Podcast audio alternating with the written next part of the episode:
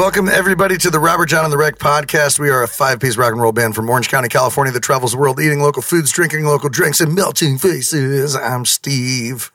I'm Warren. I'm Andrew. And I'm Robert. And this is episode number 98, y'all. We are closing in on those triple digit podcasts. 98. Holy sneaky leads. Holy Crazy. sneak loose. Yeah. Really makes me respect when you see somebody's counter on their podcast thing and they're like, oh, this is episode 1234. And you're like, wow. Wow, they still probably don't know what of the fuck they're doing. Just That like be someone who only does podcasts. yeah. It was Joe Rogan. although, I mean, Marc Maron has that many too, but Marc Maron does a bunch of stuff. I guess they both do a bunch of stuff. Probably means that they've just been doing it forever. Yeah, that could be right. It's a lot of right. talking. A lot of talking. Except for right now. Except yeah, for- except for right now. Anyways, You know what's what's, everyone what's funny had is though is I'll, I'll go back through and edit out all the silence. and anything over uh, what is it 0.6 seconds, I'd trim it so it's a better listening experience for everybody on Spotify. So you're you're welcome, everybody listening Yeah. on Spotify. yeah, Like that pause right there, we'll get yeah, cut out. yeah. Good Just one of those days, guys. It's just episode ninety-eight. We're just full of pauses today. Well, and I what- think one of the what we're here reasons why why we might be full of pauses is uh, this weekend was epic. Yeah. It was a really was. really epic weekend. We had a we had a full weekend of shows, and it's been uh, what's up, Mister Fuzz? If you're listening to this podcast, um, um, Warren's My- cat my just, cat just walked across the screen, and uh, that's why Steve just said hello. Mr. Fuzz. But anyway, yeah, the weekend was long. there he is. Special guest for a second. The weekend was long and rewarding and fun. You want to take it away, Steve? Yeah, so Friday we played at Old World in Huntington Beach, California. We played at their beer garden, Biergarten, and uh, it was a really fun fucking show, man. I had I had a blast, and it was it was. Uh, it's Old World is def- it's like this whole little German town in the middle of Southern California. If you haven't been there or don't know what it is, and uh, their their beer garden where we played is just a, it looks like an, a smaller version of one of the Oktoberfest uh, beer halls in Munich. Yeah, it's kind of set It up that way. just like it, like the same type of tables and Yeah. benches, and and they and they have all Germany. the all the you know just bitch and German food and beer. They had the the Spaten Oktoberfest on on draft. That's you know just incredible. And for me, it was kind of uh, like twofold nostalgic because uh, if you know me, I I absolutely love Oktoberfest. Um, I've been I think ten or eleven times now to the actual. Uh, Oktoberfest in Munich, and uh, I know Robert. Robert and I have gone together one time, and Yeah. and uh, it's just a just a total blast. But also, I grew up in German clubs like that most weekends when I was a kid because my dad's got a bitch and bitch and polka band up in the Bay Area called the Internationals, and then they also have a twenty piece brass German marching band uh, that they started up at Chico State uh, when they were in college back in the early seventies. And uh, called the Chico Bavarian Band, and they. I grew up like those were the first shows I went to was was going to see my dad and and all of his college buddies play music and everybody's out on the dance floor dancing and you know uh, just the it, it brought me back and especially after not being in venues for you know a long time due to covid and stuff it was just like really neat to walk back in and the smell of the beer and the smell of the pretzels and the and the goulash and, and the spitzel and like everything. Oh my god it was amazing. So Steve, I got a question for you. yeah. Is there, just real quick digression, is there a wagon wheel of polka songs that like you would expect every polka band to play, or at least one polka song Oh, yeah. that you could name It's the that like, chicken dance. chicken Yeah. dance, beer bell, barrel polka. You know, roll out the barrels. We'll have a barrel of fun. I haven't heard that one. Oh, I know so the chicken good. dance. Yeah, Okay, There's sorry. like another one that's like a call and response kind of. Uh, I haven't been to that many Oktoberfests. Like do do do do do do do do do do do do do do do do do. Steve, do you know what song that is? Do you know what I'm talking about? I know. There's Andrew, can you just do that one there's more time? there's like the like hey baby, ooh Ah, No, I want to not that one. I know that one, no. know if Whoa, you be my will you girl. Be my girl. yeah, I know that song. That That's one's- a- that one's a that's big- like a pop song. yeah, it's, it's more But what modern. I'm talking about, it's like a it's like a say and repeat kind of song in German. So they say these like German phrases, and they want you to say them back at them. I don't know which one that is. You're, I'd- you're I'd have to ask my me. dad. The guy, the guy. It's it's been a while. It's been a while, but no, there, there's a lot of good stuff in there, man. The uh, oh shit, what was like my my dad's band will also like they'll bust out like the Alp horns and stuff, and like take over the dance floor with these like 15 foot long Alp horns, and and uh, my godfather who's the bass player, and uh, and Jan who's the the keyboardist and um, and horn player uh, for my dad's uh, combo, the Internationals. They'll get up there and do these dueling Alp horns which is just fucking thrilling. Those things are nuts. It's cool. One Another of, the, song one of that these I always days, hear the polka band do is like the Neil Diamond songs, or like uh, Oh yeah, all, all like the party pleasers you know, and stuff, like Sweet Caroline. like Jimmy Buffett songs. Yeah, yeah, that's what I and do like uh, like Country Roads, Take Me Home, Take Me Home, Country Roads and stuff. John Denver, like, Yeah. that's, that's a big one it's just too. polka versions. Yeah, they also have this one uh, that they do sometimes. It's called uh, the Fireman Song, and that's that's one of my one of my. I don't I don't know if it's like a polka thing, but um, they they do this one and it goes, uh, uh, "My father is a fireman. He Oh, yeah, yeah. puts out fires. Hum. My brother is a fireman's son. He puts out fires. Hum. And like oh, on in four part harmony, right? My sister is a fireman's daughter. She puts out hum. I love that one. That was good. Always a good one. Or like Alice. Alice is always a good one. Who the fuck is Alice? Anyway, if you're in the San Francisco Bay Area, uh, my dad's band is There's going to be pause for me playing to right the uh, the the San Francisco Oktoberfest by the Bay at Pier 48 in San Francisco. Uh, it's always right. They do three days.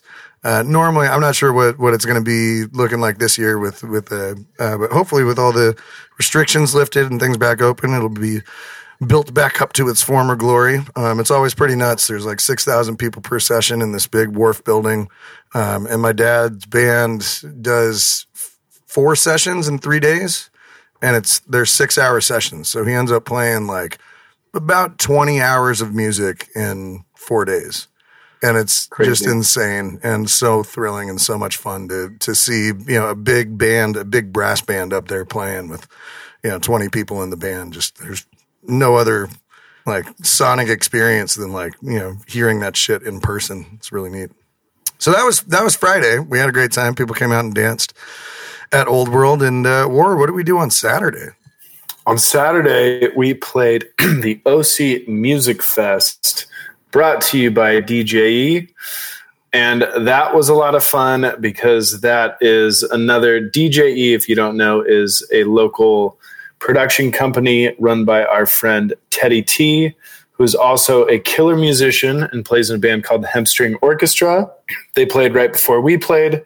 Um, they sounded great. They did some Dylan covers and dead stuff, and they're a super fun band. And then we got to play, and uh, we played at this place called uh, Irvine Lake or Silverado Canyon by Irvine Lake, and it's always nice to play outdoors. And um, you know, it's for a jam festival, so we try to uh, embellish our songs a little bit, even though Cold Night's already twenty minutes, but. Um, yeah, so that was really fun. We got to see a lot of our good friends. Um, groove sessions. I got to play in two bands. I played in Robert Jon and the Wreck, and then I went and played with another band called the Great North Special. Um, uh, yeah, and we got to see our buddies' groove sessions. There's another band uh, from Ventura called Shaky Feeling that was there. Um, at the end of the night, they had this big Jerry Jam Fest jam session.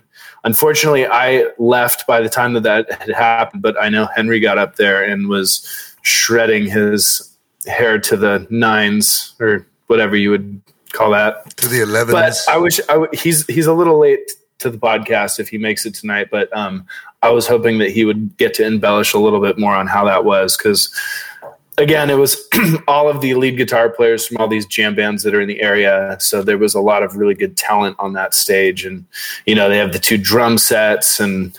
And I got the option before we played of playing out of a bass rig that was stereo. I had two giant cabs I ended up only using one, but it's it was uh, again it was Ted does it to the T. He has a uh, an LED wall. The stage is set up. It's a great great vibe. Everybody there is as friendly as can be. And um, oh, and it was also my girlfriend, my fiance's birthday that day, Yeah. so we got to hang out with all of the close band friends and kind of hang out and just watch music and do all that sort of thing. And then yesterday we went up to Westlake Village and we got a hotel and kind of just laid low for the day. Um, so that was cool. It was a very busy weekend of playing music, and um, yeah. But what, Andrew? What are some of your highlights from this weekend? I, I thought Old World was super cool. I thought it really felt like a place we might play on tour. You know, we got some weird food that I don't usually get to eat, and it just had. I feel like all those places just hired the same designer, and they went like, "Okay, we're going to build this exact same location all across the world." So it was super cool to play there. And then there's something about that hall that felt like you could play really loud without the room getting really loud. Like the sound had enough space to sort of dissipate.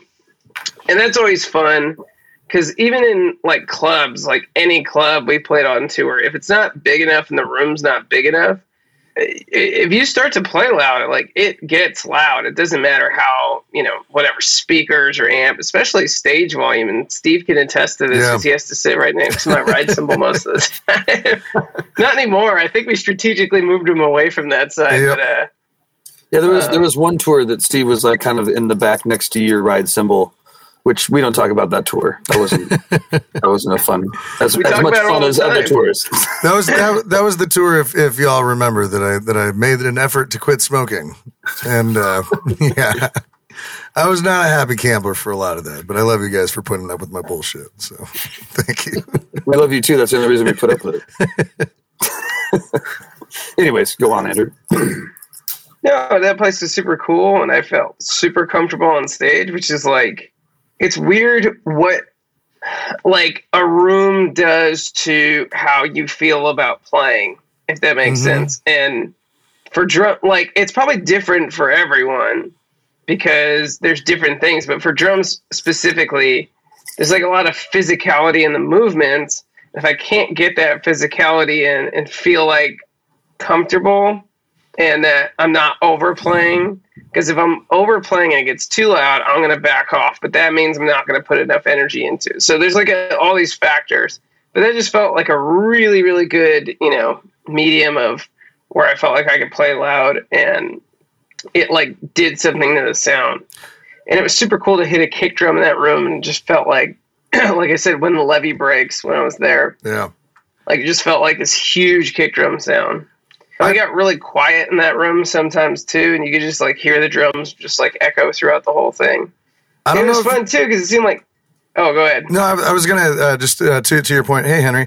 Um, to your Hey. point, the uh, the the way that the room was set up behind the drums was very interesting because normally, like, it's either a flat wall behind the drummer, or it's like the drummer's kind of in the corner, right? But this was like a like a reverse corner.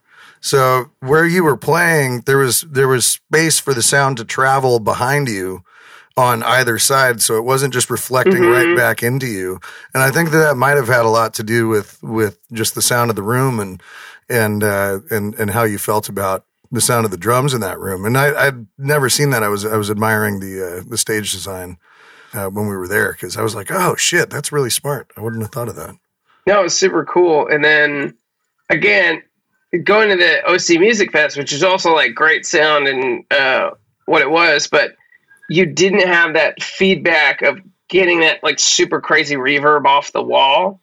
So I got to play really loud. And whenever I'm outdoors, I love playing outdoors because I get that nice, like, you know, I can play loud and it's never going to be loud because we're outdoors. There's nowhere for the sound to bounce off of. But I didn't get that nice, like, you know, reverb of being in that like huge beer hall. So it was just a super cool experience. And I, as a drummer playing drums, I like really, really enjoyed myself in that room. I feel like it was built for music or something, even though it probably wasn't. yeah, that's how I felt about Old World. Henry, How are you doing? I'm good. I'm just getting on, you know. We're we were talking about the Jerry Jam. How was the Jerry Jam? Yeah, I was Lincoln yeah, I was going to talk about that. Um, it was very cool. Um, I got to. Uh, I was trying to get out of there kind of early. I wasn't trying to hang too much longer, um, and I realized why yesterday and today. Um, all that pollen and dust and wind uh, does not mix well with my sinuses. Mhm. So I'm having some uh, some allergy issues uh, yesterday and today. um, but it's all good. Um, but yeah, the the jam was great. Um, I stuck around and hung out with uh, with a couple of our buddies, uh, Andrew Cordini and Russell from the Great North Special, and we just talked to music for a while. and We're hanging out, and then uh, went up and played uh, played Scarlet Begonias and Fire on the Mountain, which is kind of like the classic Yeah. uh, Grateful Dead medley, and uh, got to got to trade licks with Mark from Shaky Feeling, which was really cool. Um, did some did some you know guitar fireworks with him, which was a lot of fun.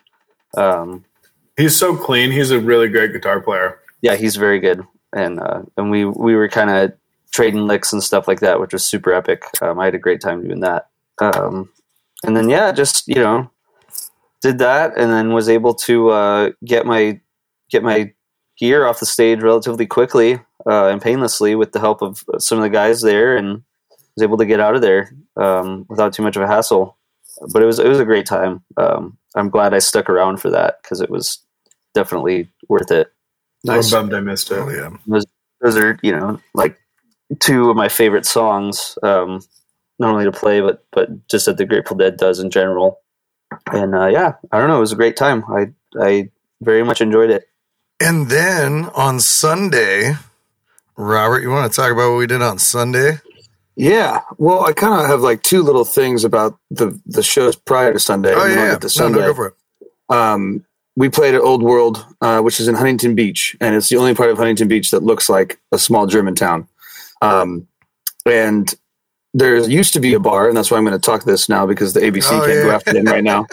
Uh, there used to be a bar there called Rathskeller, and me and my buddies used to go there when we were 18 and 19 and 20 because they would let us drink there.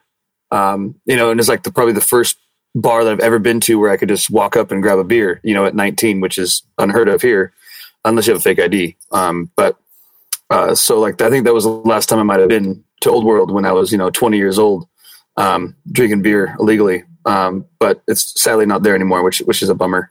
Um, but it's a really cool place, and if you just want some German beer and some German food, you should go check it out if you're from Southern California. And then um, for the OC Music Fest at Irvine Lake, um, during our set, there was a couple people there with these balloons, um, and I was watching them and I didn't know what it was. And they put nitrous in these balloons and they suck it out of the balloon and they get a little high for about 30 seconds and that's it. And I thought that was pretty interesting. Um, cause I'm just, I'm used, you know, I've seen hula hoops and stuff like that, but I've never seen just like someone holding a balloon. What- and I didn't really know what was in it. So I had to go up and talk to him and be like, what's, what are you doing, man? Like, what is this? What's And, funny uh, about really that cool. is that like that that was a big thing when I was in college. I ne- I never did it because I was like, eh, like I'd just rather smoke weed uh, back then. But um, yeah, it's, it was weird like to see like full grown adults, you know, walking around, and they were like they were big ass balloons too, man. I was, I was Yeah. impressed. I was like, holy shit. My dad bought me one the first time I saw any iteration of the Grateful Dead. Yeah. And he said it was a rite of passage. We had to go through the parking lot Huh. and get a nitrous balloon. And uh, yeah, nice. That's fun. How was it? uh, it's weird. Not like a big fan. I squandered one too. Like one like flew off into the air and everybody's like, "Oh!" I was I was in high school. But And your then I gave it to you, so it's okay. yeah, and then I watched Warren Haynes play with that. That they called it the Dead. It was really good. Yeah, that was my first nitrous balloon. And that was my last nitrous balloon. Actually, I've taken a nitrous balloon since. Is that the same as like doing like whippets? Yes. Yes. Okay. Because I, I tried to do that out of a uh, out of a, a whipped cream can one time, and it didn't go so well. I just choked on whipped cream. Well, you're definitely doing something wrong. Yeah, yeah apparently. It's But anyway, so those, those are my comments for those two shows. And um, on Sunday, Steve has been doing a Sweet Relief um, Musicians Fund charity singer songwriter showcase show at the Wayfair here in Costa Mesa. And um, wow, that looks sexual, Andrew. Um, and uh, yeah, it was uh, it was it was Steve and, and myself and Henry and um, our good buddy Jameson Burt, who's been on the podcast before and it was really great to hear Jameson play, hear Steve play. Um, I played a couple tunes. We got up there at the end and, and did the Weight together, which was really fun. Um, you know, it was just it was just nice to have a Sunday like that after you know a longer weekend to just enjoy people and and have fun. And um, it was great. And um Steve's been killing that with booking our friends and singer songwriters on it and and having a good time. And it was um, just f- had fun overall. And I drank a little bit, and um, I'm drinking right now. And uh, I'm going to talk about what I'm drinking right now. Um, I've had it before on the podcast, but it's been a long time. But I'm drinking this Lost Republic single barrel Ooh. bourbon whiskey. Um, but it's from California. It's distilled here in California, which I guess makes it not a bourbon, but it's pretty delicious. I'm drinking it with some sparkling water, and um, I don't think I've had a bourbon on the podcast in a long time, so I figured it was time to change, and I was out of beer. So, cheers, Cheers. everybody. Steve, yeah. what are you drinking? I, I am almost done with my first pint of vodka for the day. Number one. It's, it's good. Yeah, I've been, I've been taking it a little easy on the drinking as of late. Um, yeah, a little bit here and there, a little you know, a little spice, but it's been it's been really busy, man. Like going going back back to uh, with everything opening up, like I'm getting hit up a lot to do different things, and then with you know the the releases as of late, I've been being reached out to a lot about you know other new opportunities to jump in on and and do some stuff, and that's been cool. And I'm just like, fuck, I've got no time in my schedule left until we leave for tour. So I've I haven't been drinking. I've been like really trying to just do as much as I possibly can, and then uh, and you know do it well, and uh, and sleep has been increasingly important in uh, the small amounts that I've been able to get. So uh, I'm trying to uh, not uh, hinder that by uh, by getting too lit all the time. So. Uh, but tonight for the podcast, it was a great weekend. I, I stayed very responsible all weekend long, and uh, so tonight I am uh, balancing out that experience just a little bit. But it feels good. It's it's nice to drink some Tito's again and just have a have a drink. It's nice. So cheers, Cheers. War. What you got, man? You know, I am drinking a Spindrift. I did kind of drink a lot this weekend, but I'm drinking a Spindrift, and it's a grapefruit Spindrift, and I hate it. I really don't like the flavor at all. Um, but I have a lot of grapefruit Spindrift left, and it's not bad enough that I won't drink it. I just don't prefer it. But now I have to finish some, so I'm drinking horrible tasting grapefruit Spindrift. I'm getting through every sip, trying not to complain. But now I have the forum to complain. So I don't think it would be as bad if you put something like Tito's in it. It'd probably balance it out or something. But yeah, What's what's so terrible about it? I don't know. I, I think it comes down to I'm hit or miss with grapefruit. I think grapefruit is too like bitter for me. I'm hmm. kind of a sweet guy, and so I think it just comes down to I'm not a big grapefruit person. But you know, sometimes they do it good. But I would yeah. agree with you. I, I love like the grapefruit Lacroix, like the pamplemousse, Yeah, but I hate the Spindrift grapefruit, and I'm a grapefruit guy. Yeah, see, it's a And little I bit. just there's something weird about it that I can't get behind. But I also haven't gotten behind any Spindrift flavors at all. So there's something different about them. yeah. So that's where I'm at. What about you, Henry? What do you got? Uh, I, that's actually my favorite Spindrift flavor. of course it is. Well, you're in luck. I hear Warren's got a bunch left over. I so love- if, if you need I to take some off all his hands, things grapefruit. I love the bitterness of grapefruit juice. Well, that's what I'm all saying too. I do too, but I don't like the Spindrift grapefruit. I love the Spindrift grapefruit. It's my favorite Well, flavor.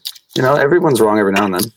I think that fits perfect though. I feel like if It doesn't if matter. could chill- I'm drinking a Brewery X Ooh. uh, Battle Snakes Pilsner.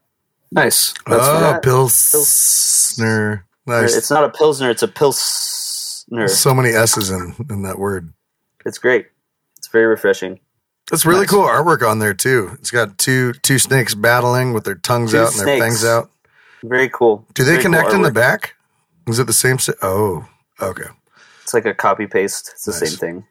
It's I was nice. gonna say if it was if it was the same snakes, you know, like just two ends of the same snakes fighting each other. Like a dog Steve, just make it into a tail. t-shirt design. Don't give it away yet. Shit. Okay. Here we go. pretty cool. pretty good. I like it. I'm What writing about you. I'm Andrew? writing that down. Yeah, I want to know what Andrew's drinking because it comes with accessories. accessories. Uh, I'm drinking tequila tonight. It's called Fortaleza. That's how you pronounce it because I'm Mexican. So that means if you guys pronounce it, that you're doing it wrong. but I did it correctly right now. Um, no, I don't know much about this tequila. It's a Blanco. Um, Amanda got it for her birthday from our friends Shane and Nikki. And I wanted to try it tonight because the bottle is really cool. And it's a really good Blanco. It, uh, I had the first glass with some lime, and it um, it was like super smooth, not like a lot of that tequila bitterness or that tequila aftertaste that you you know get with Yeah. cheaper tequilas. And then so I had some like fruit bar popsicles in the freezer. So I thought I'd throw one of those in there to see what it does. It's pretty How's good. it, how's it working out for you?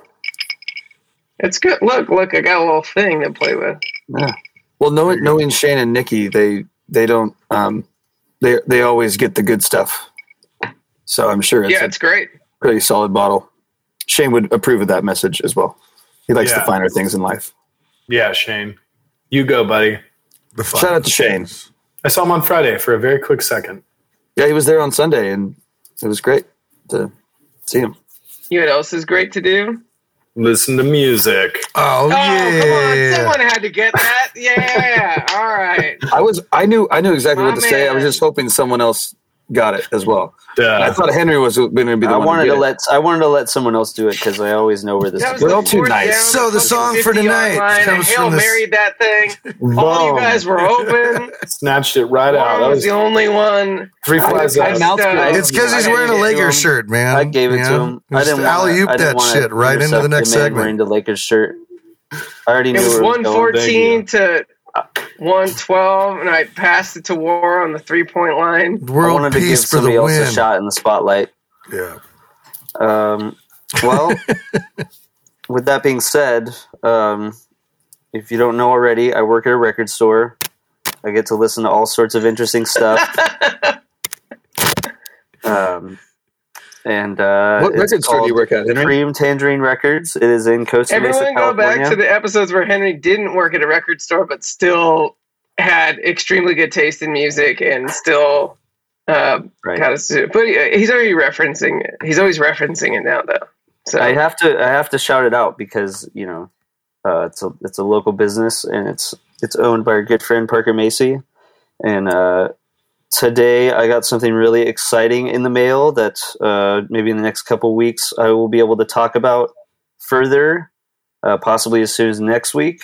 Um, So, uh, but with that being said, um, this was very exciting to discover. Um, we get all kinds of different records in there, and uh, this is a record we actually get in quite a bit. It's not particularly valuable um, or expensive, but it is really cool and really fun to listen to, very entertaining, high energy. Um, the group that I'm going to talk about this week is called Chase. Uh, it was started by this guy named Bill Chase, who is already a very well established jazz trumpeter and uh, decided to form his own band. And he recruited three other trumpet players. So what's interesting about this band is it's not like a saxophone, trombone, uh, trumpet, anything else. It's four trumpets Nice. um, for the brass section, and then he hired a rock rhythm section, which is you know keyboards, bass guitar, guitar, and uh, drums, and also a lead vocalist by the name of Terry Richards. And uh, interestingly enough, two of the trumpeters did sing lead on a few of the songs on this record. So there's actually three different lead vocalists featured on this record. But uh, for the vast majority of this record and the song we're going to talk about, it featured Terry Richards singing leads. Uh, now, the interesting thing about this is that I've never heard of these guys before at all, but they did have a Billboard Hot 100 uh, single in May of 1971, which peaked at number 24, which is pretty high up there. Um, and I've never heard this song before, but it was very uh, successful for them, uh, actually worldwide. It, it sold a lot of units, uh, especially for like a jazz type band. Um, and then what's what's also interesting about that is the song is called "Get It On." Uh, it was so successful that when Marc Bolan uh, T Rex released his song "Get It On," he actually had to change the name to avoid confusion. So he put "Bang a Gong, Get It On." Otherwise, that song would have been called "Get It On." But because of Chase's previously released song "Get It On," Marc Bolan actually changed the name of his uh, the T Rex song Wow. Bang a Gong, Get It On.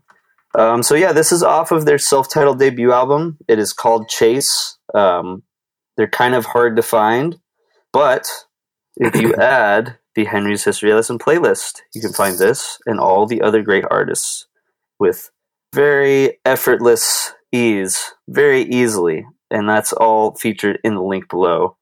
Uh, and I'm always updating it every week with new tasty jams. And without further ado, let's listen to this tasty jam. This is Get It On by Chase from 1971. Rad.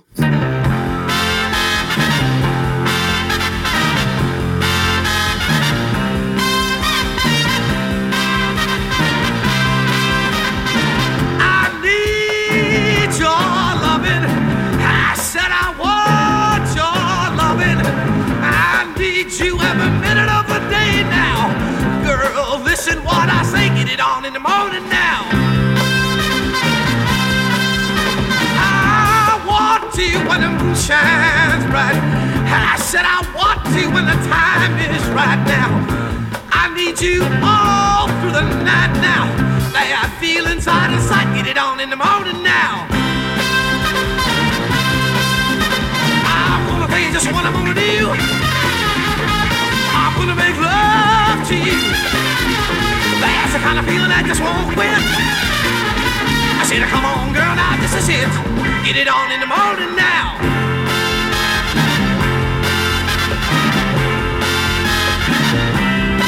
Ah, that feeling's gonna be you.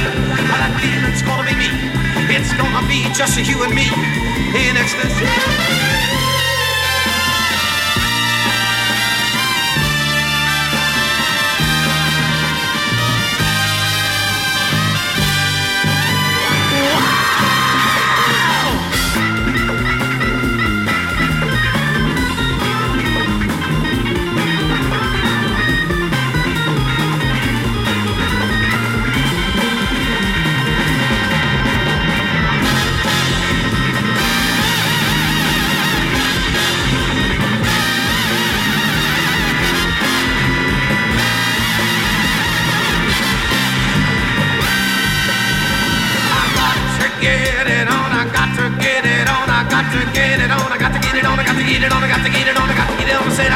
I'm you just what I'm gonna do.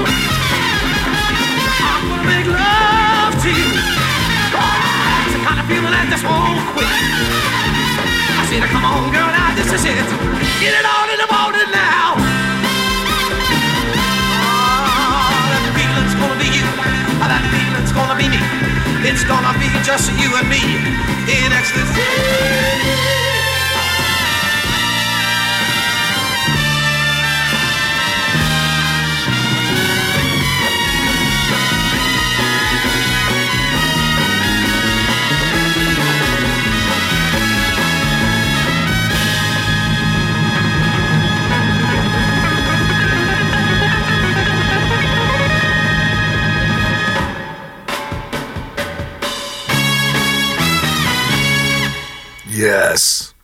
Dun dun dun dun dun bum bum bum.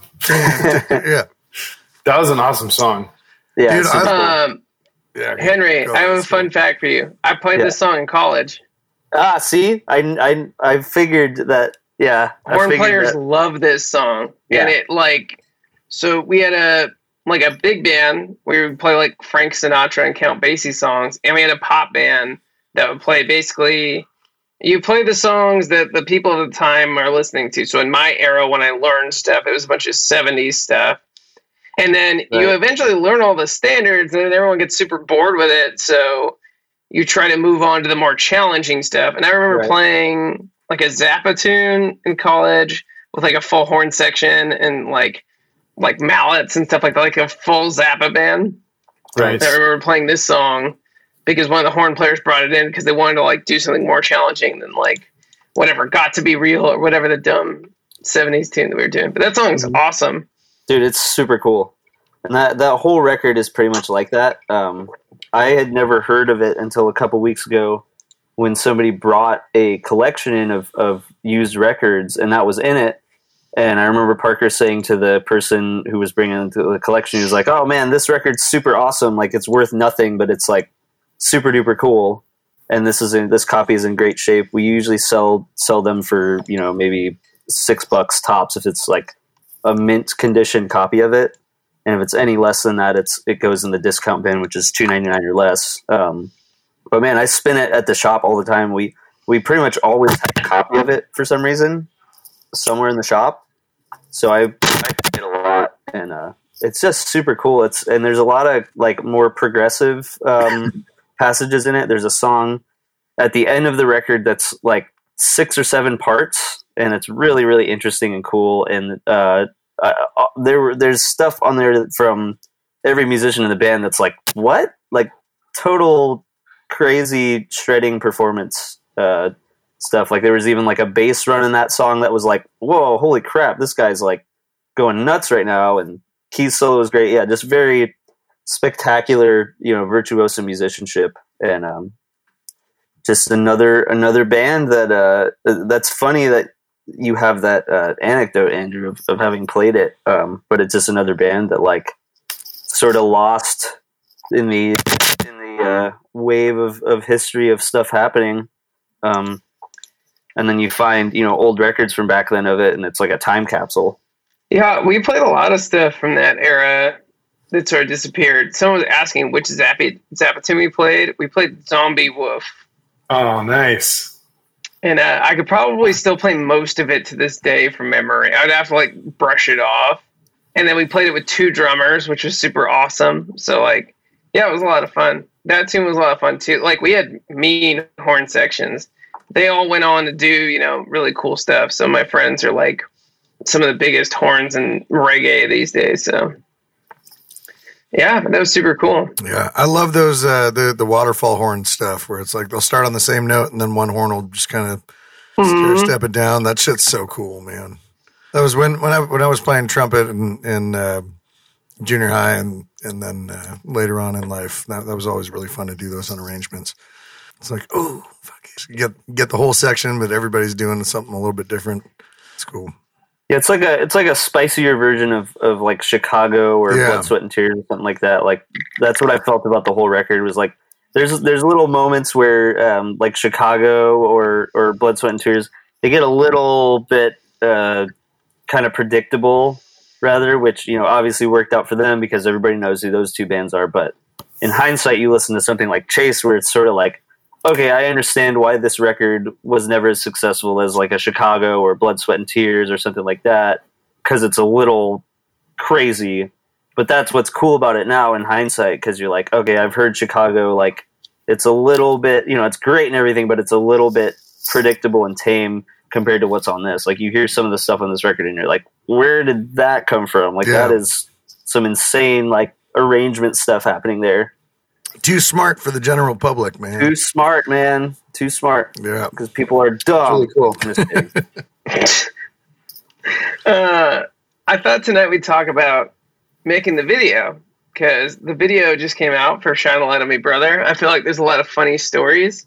And um, I just got done cutting a bunch of outtakes from that video that hopefully we'll see sometime in the next couple weeks here. There's like a ton of. If you thought the video was fun, like there's so much more fun footage that I have to go through and that I'm going to be piecing through. So, like, I, I already made like five one minute excerpts of just Uh, I'll, I'll talk about it as we talk about it, but that's the topic I think today. I, I didn't realize how fucking epic Warren is on camera until that day. I feel like one of these music videos is just going to have to be Warren in like various different costumes. Um, let's start his with the setup, Yeah. though, because we basically have no time as it is. Like everyone's very busy in this band, just with whatever's going on in their lives. So, what what time did we have to be? So, first of all, thanks to Silverado Canyon. Um, but we did not the whole clear canyon. using that space with them, right? Yeah. No. and there's like this big is it a church would you call it a church it looks a, like a it's cult a monastery. It's an abbey.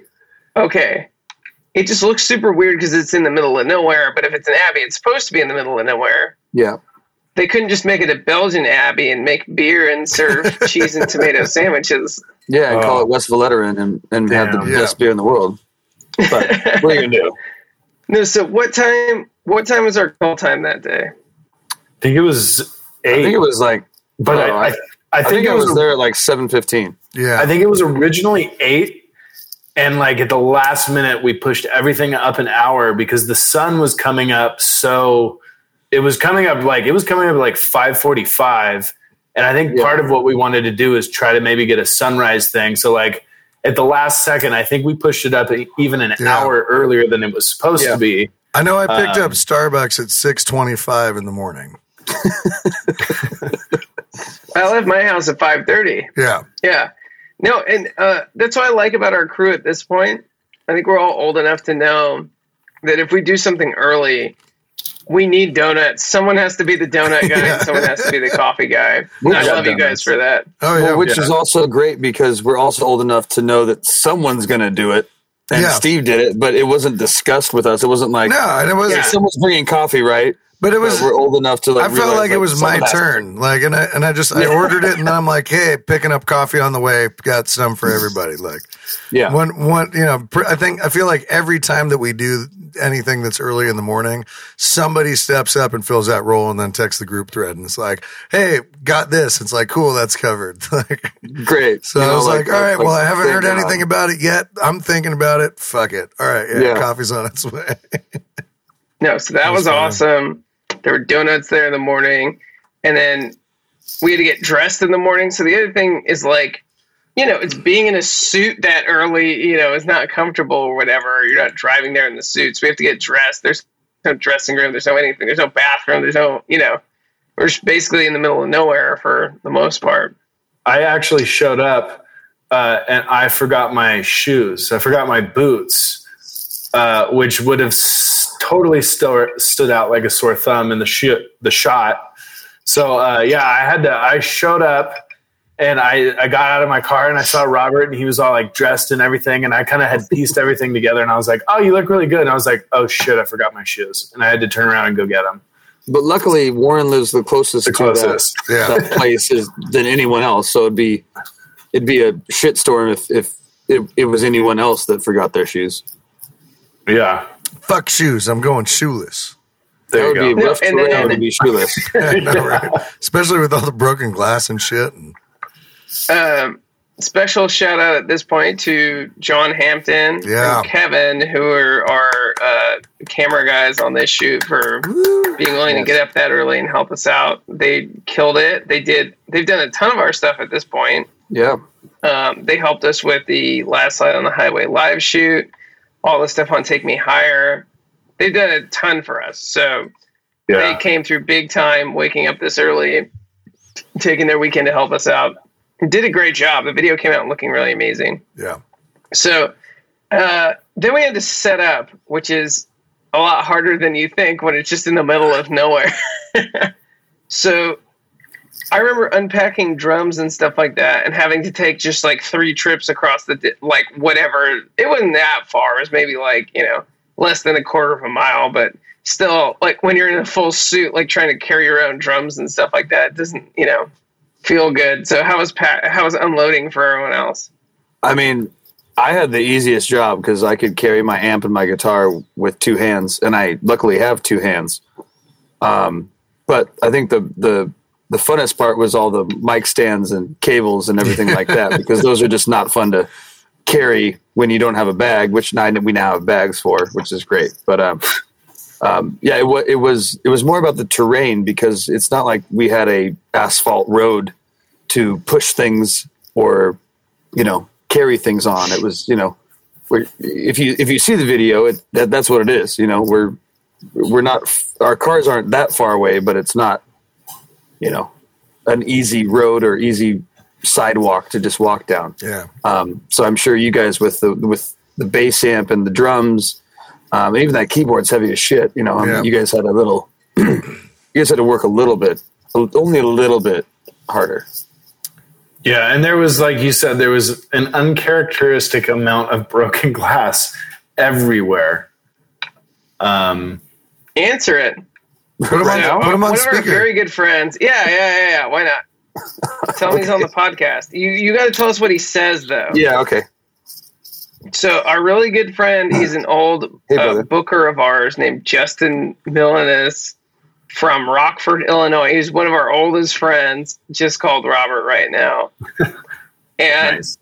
he should be on the podcast. He's now booking much bigger country acts. He's now like a really big player in the booking space in Chicago I'll and just that send him a whole link. Midwest area. have him just jump one right of our in. best old friends. And now let's see if we can get him on the podcast. And now we wait. Okay. So now you're live on the podcast. Live on the Justin podcast? Milanes, everyone. Tell him I just sent him a StreamYard link as well. I don't, I don't he know if wants you can to hop hear on it. and Hey, see are us. you are you at your computer or near near your phone or computer? I'm not. No. Oh, can you guys hear that? Yeah. Yeah, Yeah. Say hi to the guys, Justin. Hey, Oh, Justin boy. and Scott Murphy in our chat just already said Rockford Cheap Trick Land. So you're famous. Yeah, Yeah. everyone knows Rockford. Yeah, we can hear you. it's just kind of awkward. I'm, say holding the phone. Illinois. Are you in Rockford, Illinois, right now? I'm in Rockford, Illinois. What are you guys doing? We're having a podcast from our established homes here in Southern California, and uh, I can't wait to get back to Rockford, Illinois, to see you. Yeah, that's why I'm calling. Actually, I want to bring you back. Oh, Yeah, dude. Let's do it. hell yeah. Yeah. How's that sound? it sounds great. Um, I want to go. we have, I, I mean, it's kind of weird. We're on a podcast right now, live on Facebook, and I'm talking to you over the phone and connected to my ear. Um, That happened. but you know, we'd love to come back to Rockford and hang out with you, and maybe play a show or two, and we're looking forward to that. Would you love to come back where it's like 85 degrees and like 80% humidity and just like sweat as soon as you walk out the door? No, we don't want to come now. we want to come in like October. That's when it's beautiful. Summer years are brutal. I know exactly. That's why we're not going to go right now. But we would love to come back in October. Do you got anything for that? I think so. I'm just asking you what a good time frame would be because I have something for you that could be any time. Ooh, well, this might be not a podcast conversation, but more of a. Exactly. Um, I I will gladly call you whenever you want me to call you and get you, and we can get things moving. yeah, I just wanted to call and say hi, first of all. I miss you boys. And then why don't you, when you get done, be a superstar on this podcast, call me back. Are you going to be up till like three in the morning tonight, I mean, maybe. Who knows? grilling grilling chicken on your deck and drinking Ask, Keystone? ask him if we can get him back. Maybe we'll the get some podcast. Uncle Negs and we'll just grill some steaks up after a Kryptonite show at 3 Cool. a.m. Can we uh, can we have you as a guest on our podcast uh, podcast po- podcast um, one of these days coming up? Yeah, I mean, as long as I know, you know, before eight seconds before it's happening, I might be able to. You know, yeah, yeah. yeah it's, it's, we do it on Mondays at eight thirty Pacific time. So what is that? Ten thirty your time or eleven thirty your time? Yep. Great. Well, then I'll call you when we're when we're done here, and um, we'll have you on the podcast one of these days, and I'll um, yeah say say bye to the guys, and I'll call you back after Love this. you, buddy. Miss you. All right, we'll talk soon. See you boys. Steve and Andrew both said love you. I love you, brothers. All right, later. Oh, that's fucking Justin Milanes. um, if if if you listen to that or just watch that, uh, Justin Mills is a a great friend of ours uh, from Rockford, Illinois, that has set up shows for us. We've stayed at his house for multiple days, almost weeks. Um, he's he's been a a wonderful friend and a wonderful person and huge supporter of what Robert Jon the Wreck has done in the past. Um, especially Yeah. around the Illinois and Quad Cities areas. Well, he gave And us that's a home base in the reason why Midwest. we answered for- that phone right now, Yeah. and um, he's just a great person that we haven't got to see, and I feel like it's been at least like five or six years. Yeah. uh, which It's a long just time. Crazy because We, we, were to see his seeing him almost more than the internet. yeah we were we were seeing we were in Rockford, Illinois, and, and spending time with him almost more than some of our family members for a couple of those Yep. years. Um, so, anyways, I don't know what I just interrupted by doing that, but uh, we'll get back Oh, on we the were talking train about the video about the video. That was important though. So I love that. Um, That was so good to hear his voice. the next piece of the video shoot that people don't get to see is that everyone has to be shot individually. So every time you see a cut to someone that's close up, it's not like there's a camera guy running around to every person getting all the good shots. You have to basically stay on that guy the whole time. So you get the base shots and the key shots and then this shot. And because we want separate coverage, that means we just have to do take, take, take, take, take. And um, what I remember is we started with Robert, and this was probably my call, and I was really worried that we were just going to get the police called on us instantly. so I think all of us had a little bit of being scared because none of us cleared this with anyone, you know. If we got the police called on us right away, the whole video and the whole day would be ruined after waking up at like whatever five and making it out there. We wanted to make sure that everything was going to go okay. So I think the energy of the first couple takes was like not quite there. And on purpose, if that makes sense, because we didn't want to get the cops called on us. Did you guys feel that way or? I, I I knew that there was a concern, but once we got set up and ready to go, I kind of went out of my brain and I was just like, "We're here. Like, Yeah. what's the worst that can happen? Like, I mean, it's going to take a cop like thirty minutes to get here, so we definitely have this time now." You know, well, that was my thought. And the loudest thing, like, because we we didn't bring power out, like our our amps weren't plugged in. You know, the the cables were just running to you know the dirt. Steve, you're letting the secrets out. you know but no that's it's part of it you know so it's it's uh the the uh like the the only thing that would be really making noise obviously is the drum kit right and then also like we had uh some amazing dudes come out and uh and be our horn players for the video shoot and everything. So it's like you know if you're playing a trumpet in the middle of a field like people are gonna fucking hear it. That shit carries you know? Um and same with same with drums you know? So like I, I wasn't too worried about the playback uh, as much as as the other stuff, and that and that was kind of like, hey, let's get the things where it's like we're focused on the front people because if we once we start doing drums and horns, like that's gonna call more attention to us being here and everything. So I know, like, and I, Andrew, I don't know how you do it, man, because when you're when you're playing, but you're not hitting the way that you would be when you're actually playing and you're kind of like you know video playing the drums and stuff like that's got to be just exhausting Yeah, it, well, I save it for the good takes. Yeah, you know, yeah. When the t- when the cameras are on me. So what we try to do too is we always know if the camera's on you. yeah So you're shooting Robert, most likely you're going to be seen because there's two cameras on Robert and they're going both directions. But if the camera's on Steve, you can only see me and probably Warren because he's on the left side of the stage. I love the tattoo. So, um, yeah, so only those people need to be in the shot and only those people need to be there. And you know that when you're playing on Steve's shot, like you don't need to be that aggressive. But the second the camera's on me, I just go like, oh, okay, you know, I have to look the most aggressive I've ever played drums in my life. And if I miss half these things, it doesn't matter. I, I, the problem is too, like I edit the videos, and so I know what's going in as I'm doing it half the time. And so I'm like, ah, it, it almost, it's almost better. I'm like, oh, I could screw this up, but like, I really need to hit this filler or something like that. To do you guys feel like that too?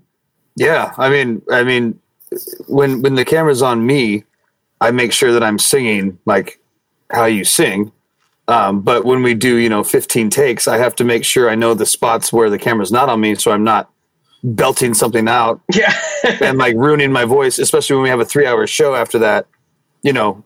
So I'm I'm very like I know where the camera's going to be, so I, I have to know like what's happening, you know, because if I'm screaming at the top of my lungs for 15 takes, like it's not going to help anyone for anything. I think we even made the joke when we were doing it that it's harder to actually mime the song than it is to just to actually just sit down and play it because like Andrew said it takes it takes like more energy to look like you're doing something on screen Yeah. and to make sure that you still are kind of hitting your parts without making it look like you're just fucking around or whatever. Yeah. And like after like the like fifth take, everybody's like hot. We're in the suits. It's sweaty. Like people are driving by. We're not sure if they're calling the cops. And it's like, yeah, it was like, I think it's just easier if we just play, like if we could just play the song, but you can't just play the song. You have to act it out. And again, like you have to make, you have to do your over embellishments that, You have to make it visually Go. interesting, you know? yeah. Yeah. Because when, when you're there uh, at a show, like your eyes are the camera. You know, when you're watching a video online, I, I think, and, and uh, you know, it's the, somebody is deciding what you're looking at. You know, so everything has to be very visually interesting and, and normally a little bit more over the top than, you know, it would be at a show where like you can choose what your camera angle is and stuff. So you really have to like, you know, and that, that comes through the editing and, and Scott just, uh, gave a compliment here. Nice editing. And Andrew, I thought you did a, a fucking amazing job Yeah. with it too, man. Like it was, it was really cool capturing all those moments and, and, uh, and performance and stuff. And even cool. even how you play the instruments too. I mean, I, I know that Henry broke a string, you know. Yes. yeah. we, we were, we're not we're not really playing, but when you don't hear your guitar coming out of the amp, you it not intentionally, but you just end up playing differently. Well, I do. Um, I can't speak for Henry, but Henry doesn't normally Yeah, break strings.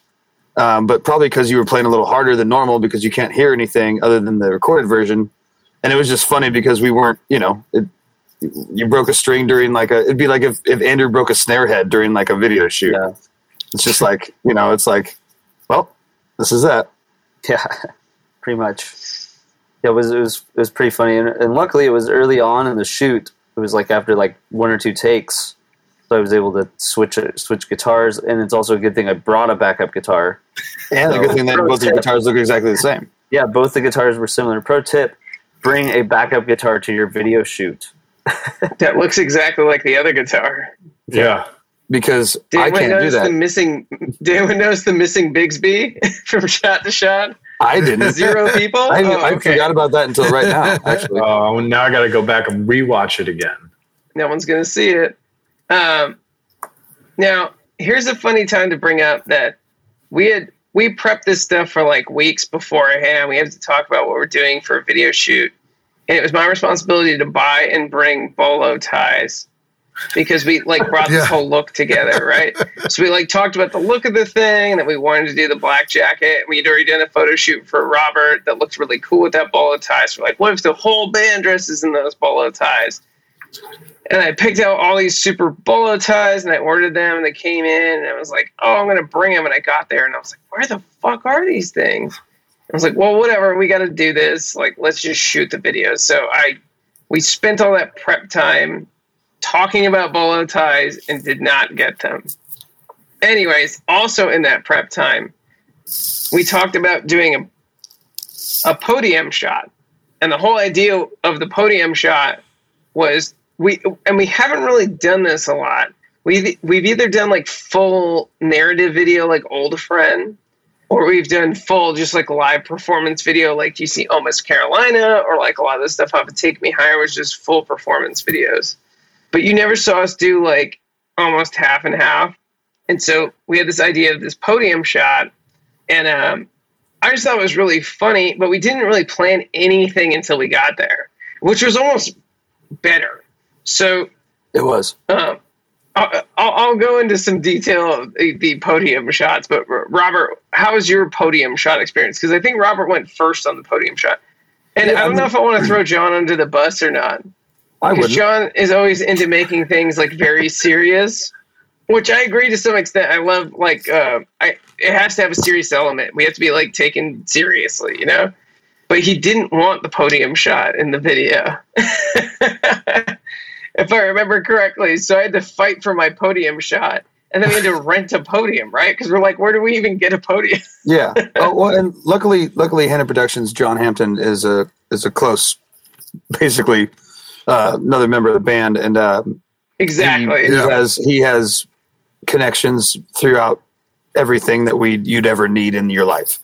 Um, you need shoes, he has a connection for it. You need, you know, it's just crazy. But um, yeah, we uh, we we we're good friends with uh, Signature Party Rentals, and uh, I drove up there and got a podium, and and you know they they make you can rent whatever you want. You can rent six vintage chairs. You know what I mean? Like you can rent whatever you want from anyone out there, and um, and so we were looking at podiums. Like I think we were looking at like buying one, but like realizing like that's incredibly weird to do. Um, but so the Signature Party Rentals, thank you guys. Um, we got this podium, and uh, you know, at the time, we, I don't think any of us were sure what we were going to do. Um, a cool aspect of this video is that our good friend, uh, Sexy Jason Hubner, and that's his full name, Sexy Jason Hubner. It's like um, doctor, but sexy. is, is a actual chaplain um, and a very good friend of mine and the band's, um, and just has the perfect style that we needed for this thing. Um, and our our initial thought was to have him behind the podium, kind of preaching and singing the song, uh, which I think was our whole original version of why we needed a podium. Um, but it just kind of came to a, a, a beautiful point when we were all standing around saying we should all take shots individually behind the podium, including Jason. And if you if you watch the video and there's a bearded guy in a gray suit, um, that's sexy Jason Hubner. Uh, he's a wonderful person, beautiful human being, um, and obviously was made the video even better. Yeah. Um, there's there's one shot of him just walking around in the background, which I think was one of the. There's two. The, the- Yeah. I don't know if I'm going too far. It's when- in- when- in when the- Henry's- No. When Henry's up There's there at two- the podium playing, yeah. yeah there's the, the two funniest things in this video to me uh, and just because i know everyone in the in the video is the one where jason's just wandering randomly reading the bible in the background because i think that this just that thought is just hilarious to me and then also when andrew is standing at the podium straight faced not no emotions and the horns are just like hitting him in the head that's one of the funny like i I'll talk about mine. Oh, but my you pitch came together mine. at the last second. So I'm going to talk about something that happened in between while everyone was doing their things and why I didn't get to see Warren's thing. And then we'll talk about Warren's after because Warren's was super amazing. And so was Steve's, but it was just in this order in my mind. So Robert and Jason did theirs, and then we did the pitch with Henry playing his solo for Jason to just be wandering around like a crazy person.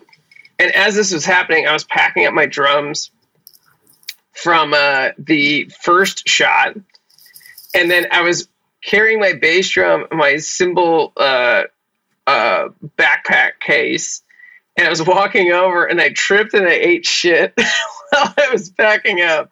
So I can't remember what I heard at this point. I think I like scraped my knee or something dumb like that. Like, but I I ate shit in the sand and like cut myself up or something like that.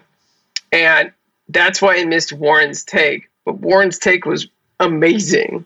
So Warren, what happened in your take?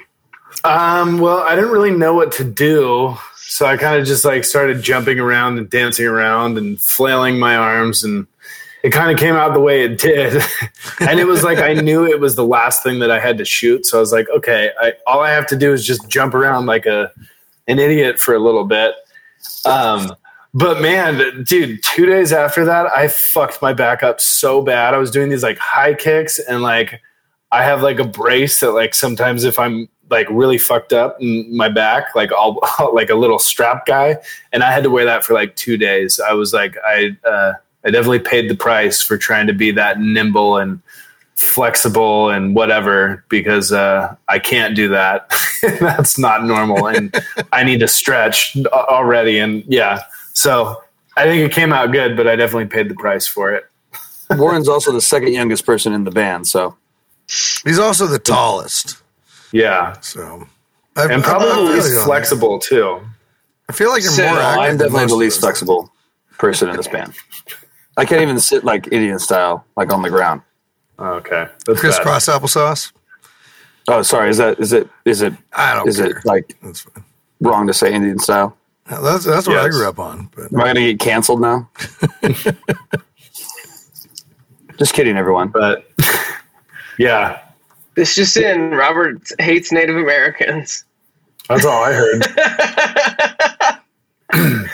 I'm just kidding. Um, obviously, we love Native Americans. I played in a Native American band. So, anyways, then we did the shot. So, Amanda, my girlfriend, so our one of our usual background singers, her name is Adrienne McBride. She's like an amazing singer. She played one of the Hangar 24 shows with us. And then she went on her own tour. Um, she's her normal gig. She spends all summer in San Antonio, Texas, at the SeaWorld down there. So if any of you are close to San Antonio, you could probably see her like crush 80s hits and uh, her and her band are just like amazing over there. They're friends I went to college with. But uh, um, she was out of town and we wanted her to do it. But at the last second, my girlfriend, who is a very good singer in her own right, um, but maybe not that style, uh, could could fill in at the last minute. So I was thinking to myself, what would be like a funny shot to do? And this all happened last minute. We didn't plan any of this sort of stuff. So I was like, okay, I think I got it. I was trying to include the horns. And I was like, okay, the horns can be trying to like, you know, bring me to life and I'll just play the straight man and, you know, not make a face or whatever. And then eventually Amanda will come in and like kiss me and like wake me up and then I'll become this like crazy sinner or something like from, you know, girl stuff. And you guys will get to see it. I, that's when the outtakes I cut, and it is so funny. And I sent it to like all the video people I know. It's like, you have to watch this. It's so ridiculous. But it was so much fun. And again, you'll see this soon. So I don't want to explain myself too much. You saw it in the video, but it was like 10 times stupider. I, I had to make it into t- a two parter because it was so ridiculous. but it worked out great. And then we did Steve's, which was just like the party scene. So how was the party scene, Steve? oh yeah, I didn't know what was uh, what was what was going on. I, I thought we were just doing like individuals for a second, and so I just started out, and then everybody started coming up, and I was like, all right, yeah, fuck yeah, let's go, just fucking party. So it was cool. Yeah, I just I smoked a cigarette and sang along and fucked around with you guys, and it was fun. It was cool. Those were hilarious too. And I think the best part about those scenes were everyone knew it was your shot. Yeah. No one was trying to like overshadow you.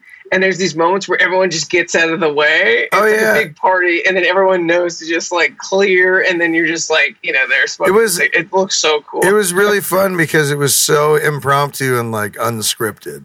It was just it was just us being us on camera, and I, and I think Yeah. that that's why it works as well as it does. Yeah, and Andrew, you captured it brilliantly in the editing and stuff too, man. Like, and really, you know, I, I, I feel like that's like one of the first music videos that we've done that really captures like the essence of us as people beyond the music and stuff. You know, like the uh, the the Let It Go video we did out in Hawaii. You know, obviously was was a lot of fun, but like this is where we live. You know, like this is right in our backyard and us being us and and everything. It was it was really fun and and big shout out to Amanda for for being there and and stepping. she had a good way of describing your scene when we were like watching it back. She Yeah. would watch the edits and stuff with me. She was saying it's super fun to be in a group like that with a group of people where everyone's just going for it and no one has any reservations about anything. Yeah, yeah, yeah. And that's sort of like a good description of how we are. You know, everyone just gets in there and they go. And because we're all going, no one feels like weird for being overly aggressive or Yeah, overly yeah. this or overly that.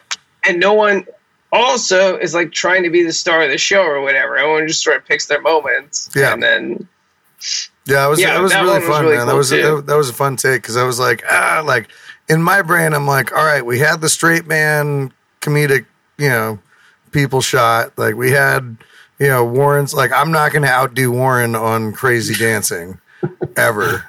You know, that's not my thing. Like Robert's like delivering the message. Jason's got his whole thing. Like Henry's got his guitar solo and stuff. I'm like, what do I do here? I'm like, I'm gonna, I'm gonna smoke and and, uh, and and sing and maybe do a little little dancing. It's like not super serious, but it's uh, you know, just my my little you know shitty dance moves that I do all the time. and uh, and and You that'll be good because it's like it's like the, like the cool kid. it's like the the middle ground, you know. Yeah, I don't know. I'm I'm normally I, I don't really dance, so that's always like a very weird uh, thing for me to to do is to be like physically moving. Uh, when people are like, "Oh, just feel it," I'm like, "No, my brain's analyzing all of this music right now. this is not how I enjoy music is by dancing."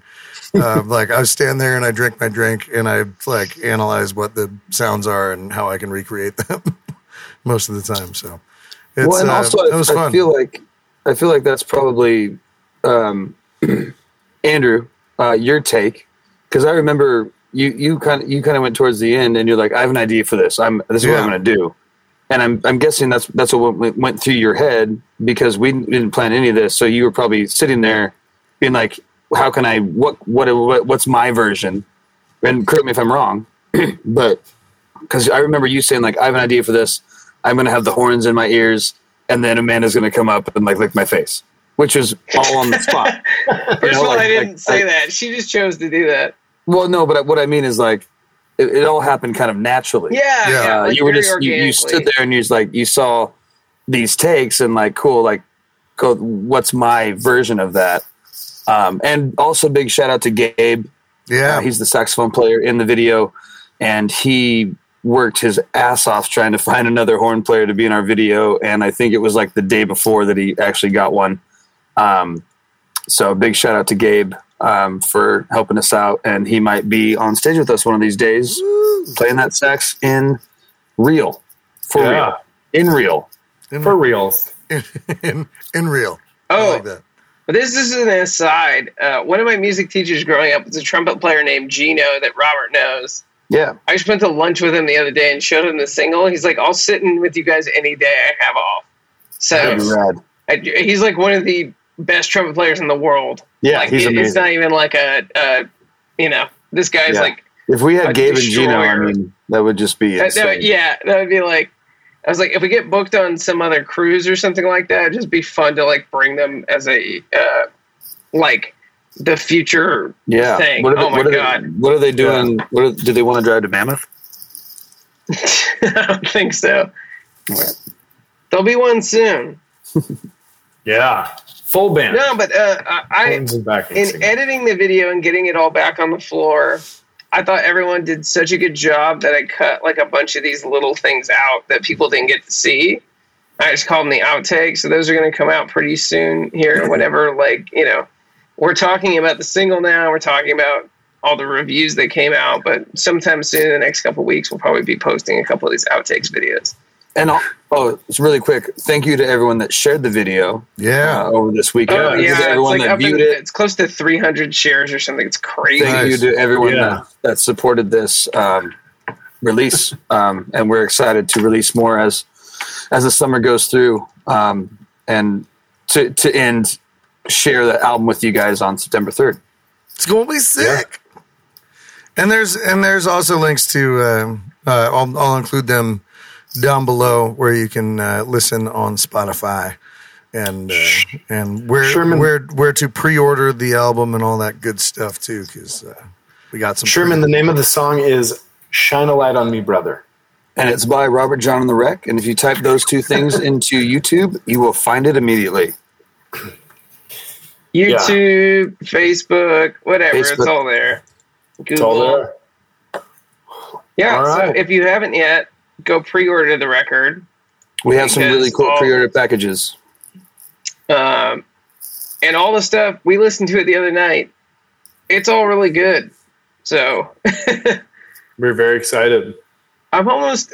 It weirds me out to like put this out because it's. I don't want to say it's super different than everything else, but everything on all of our records, every song is different. So it's just super funny to like, oh, they've gone in this direction, and I'm like, well, you haven't really heard the rest of the record yet. So Yeah. that's funny. I'm very excited for this one. I, I am too. I think everyone was really excited to have a song like this in our catalog too. I think all of us, you know, like this kind of stuff. And you know, I mean, and it's uh, you know, I've I've seen a couple reviews, and I'm I'm glad that people are understanding kind of what we were trying to say with the video. Mhm. Um, you know, kind of understanding that we were trying to come from the world was in the darkest place that the world has been in, and trying to find the light and wanting to be saved and get out of this darkness and, and getting to the light. So um, I appreciate everyone that's written about it, uh, mostly mostly overseas, um, and understanding kind of what we were going for, you know, in a in that aspect, which is really cool. Yeah. That uh, you know, we didn't have to like place it out for them. They kind of just understood what we were trying to talk about, which is always a beautiful thing when it comes to songwriting and, and stuff like that. And obviously, everyone can take it however they want to. Um, every song is different for every single person, and a song can be different for the writers compared to the people that listen to it, which is what's beautiful about songwriting and what's beautiful about songs and, and being in a band and, and, and releasing music is because people tend to find their own versions of why they love it. And um, I think it's, I've, I've seen a, a, a handful of reviews that have kind of understood what we were going for, which is really cool to see and read and understand. So Yeah. Yeah. All Agreed. right, well, what do we got coming up? We are playing at the Cliff in Laguna Beach this Friday, July 2nd. And then we will be down in Evolution at Evolution, Evolution, Evolution Brewery in Vista on the 17th. I missed one before that. We will be in, we're kind of jumping around. So we're going to be in Laguna this Friday on the 2nd. Next Sunday, the, su- the su- following Sunday, we will be in Cayucos, California, and we will be at the Schooners uh, Summer Schooners. Concert Series. Schooners, what, how, however yeah, how it's, say it's, it's schooners, and it's if you don't know where Cayucos is, it's very close to Morro Bay. Um, it's right on the the central coast of California, and it's a beautiful place. Um, it's it's near Paso Robles and um or Robles, however you want to say it, and um, Robles. slow and all that all that fun stuff up there. San Luis So- Obispo. Yeah, which is a fun spot. We we don't get to play up in that area very often, so we're excited to go up there and check that out. Um, at the end of the month, we are playing in San Juan at a place called Patty's Pub. But most importantly, we just announced that we will be a part of the Mammoth Brews and Bluesapalooza happening August seventh, Yeah. Saturday, first weekend uh, up in Mammoth, California, with Robert Cray, Larkin Poe, Vintage Trouble, The Motet, Mike Zito, tons of really good bands. Dumpstaphunk. Yeah, um, it's going to be a good time. There's going to be a lot of really good uh, breweries up there, including our personal favorite, Docent. So, um, yeah, that will be. And we also have a special announcement coming up that will be tied into that. And you may be able to get uh, your hands on some tickets to that event if you stay updated with what we're doing. And um, yeah, we are very excited again to be part of the Mammoth Bluesapalooza, the first weekend in August. Um, so keep an eye out for that one. And keep an eye out for us across California because we are kind of hitting, you know, a lot of areas that we're not getting to, like San Diego and Central California. So come out and see a show. Tell your friends and your family. And then, of course, we will be in Europe in September, and uh, that is going according to plan. And if you have any questions about where our dates are, you can find all of them on bandsintown.com or songkick.com. Both of those websites are where we list our music. That ties into Spotify and our website and everything. And uh, again, if you go to our website, you can get our Shine a Light on Me Brother pre order packages. We have everything from colored vinyl to CDs to full deluxe packages that have cool things like license plates and limited time shirts and all sorts of stuff. Uh, these are fulfilled in both the United States and Europe for the first time ever. So if you are a European fan, you can get these without having to pay to ship it from California. So get on there, get some pre order packages. We got a lot of cool stuff coming up. Subscribe for the email list. Tell your friends, tell your dog, tell your cat, uh, tell your bartenders, tell your waiters, tell your aunts and uncles and your grandparents, and maybe uh, maybe a stranger on the street, tell that guy Yeah, too. tell, tell the guy that lives three doors down from you that you never met before. Tell him about it. Kryptonite. Yeah. Alpine AZ, Tracy Alpine AZ was great. We covered that in the last podcast. If you'd like to go back, we have now done 98 of these, so there are lots of content to choose from. So, And Check it because out. of the because of this weekend and because of our release of our brand new single, we're going to end this podcast listening to Shiloh I'm Your Brother. Yeah. And uh, we hope you guys have a wonderful day. And Steve will say everything else. Yeah.